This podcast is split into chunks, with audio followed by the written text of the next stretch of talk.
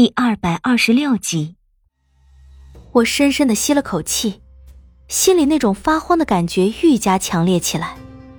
我疾步朝司徒安走近，压低着声音问他：“那我走了多久了？”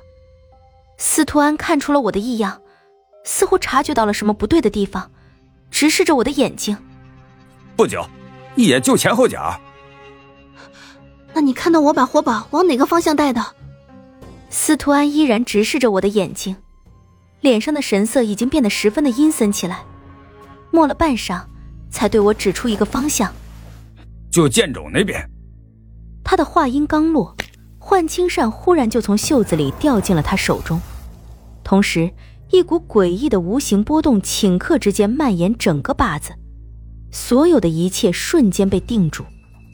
那股波动明显就是魂定之术。当那股力量刚刚触碰到我的身体时，便被一股从心口涌出来的庞大力量生生的吞噬。我还没明白过来司徒安是要做什么，却又看到他手里的幻青山啪的一下展开了。我神情陡变，慌慌张张的退后好几步，随即而来的是一股狂风，狂风之中带着千百无形的刀剑，直直朝我逼来。我无从避让，下意识间就想挥手去挡。然而，在那千百的无形刀剑距离我身体不过一尺距离之时，却诡异的消失不见了。司徒安的身影如鬼魅一般出现在我面前，近的几乎要贴在我鼻尖上。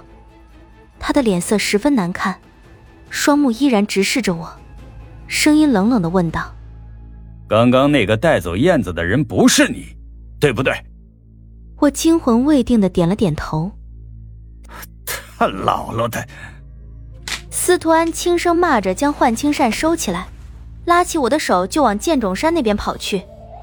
当我们火急火燎地赶到剑冢山外的石阶入口处时，还停留在这里看热闹的人已经走得七七八八了，剩下的也就是一些玩心太重的小孩。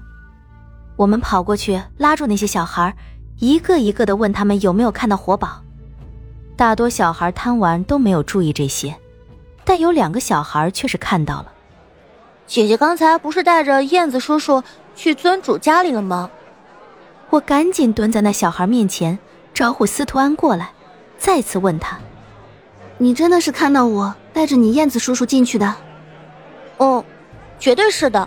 不过燕子叔叔看起来有点不大正常，走起路来还踢石头。”小孩用手比划了一下，这么大一块石头，他像是看不见一样。直接踢了上去，看上去也不知道疼似的，像块木头。司徒安赶过来，听到这句话，脸上神色又是一变，站起来就径直朝李化生那里一路小跑过去。我赶紧跟上，到了李化生房门外，发现大门紧闭。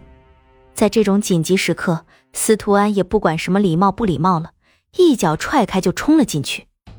房间里的一切陈设都很有条理，红木的地板干净的一尘不染，在房间的正中赫然躺着一人。我和司徒安在看到那人的一瞬间，心就提了起来，急急忙忙的跑过去将趴在地上的人拉起来，一看竟然是活宝。活宝的脸色十分苍白，而且是那种没有血色的苍白。司徒安给他把了把脉，咬着牙怒道。还有一口气，赶紧的救人！司徒安抱起活宝，身体一窜就冲了出去，快的几乎连影子都看不到。当我冲到房门口时，连他俩的影子都看不见了。我本想冲上去，但就在我刚刚抬起脚步的时候，身后忽然有一个声音响起来：“你留在这里，不要离开一步，不管任何人，也不能让他进房间一步。”这是李化生的声音。他的声音我绝对不会听错，身体被人拉着退了几步，只感觉一阵风从我身旁飞过，敞开的房门一下子就被合上，将我关在了房中。我呆呆的站在屋子里，大口大口的吸着气。天哪，这到底出了什么事？房间里十分安静，除了红木楼外四角屋檐下的竹筒风铃发出的咚咚声之外，一片沉寂。我双手紧握着，在房间里局促不安的转了好几圈，始终不知道要怎么办。是跑出去看一看活宝，还是听李化生的话，留在这里？挣扎了许久，我最终还是压住了要冲出去的冲动。我应该相信李化生，而且有他和司徒安在的话，活宝应该问题不大。花了很长一段时间，我才将心里的那股恐惧和慌张压下来，开始去想到底出了什么事。按司徒安说，骗走活宝的那个人是我，但是很明显。那个人绝对不是我，极有可能是假扮我的样貌。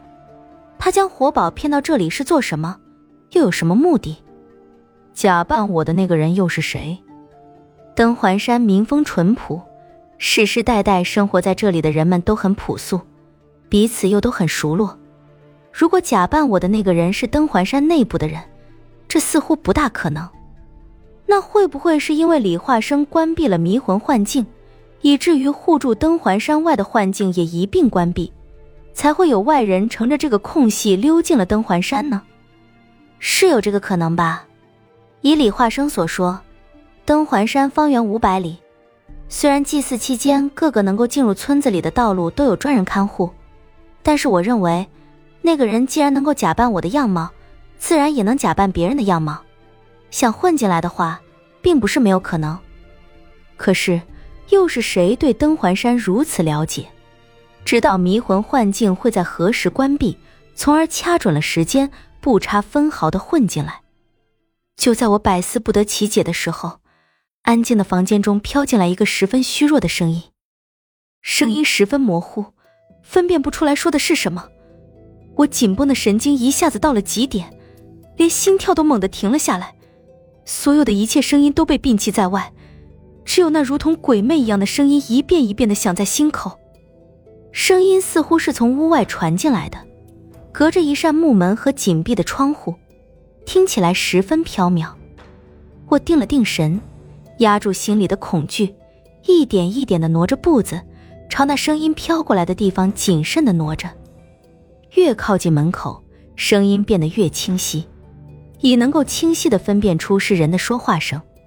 不准确的来说，是一个人极力想呼喊却提不起力气的呻吟声。声音听起来十分虚弱，不难想象，发出这个声音的人此时正经受着莫大的痛苦。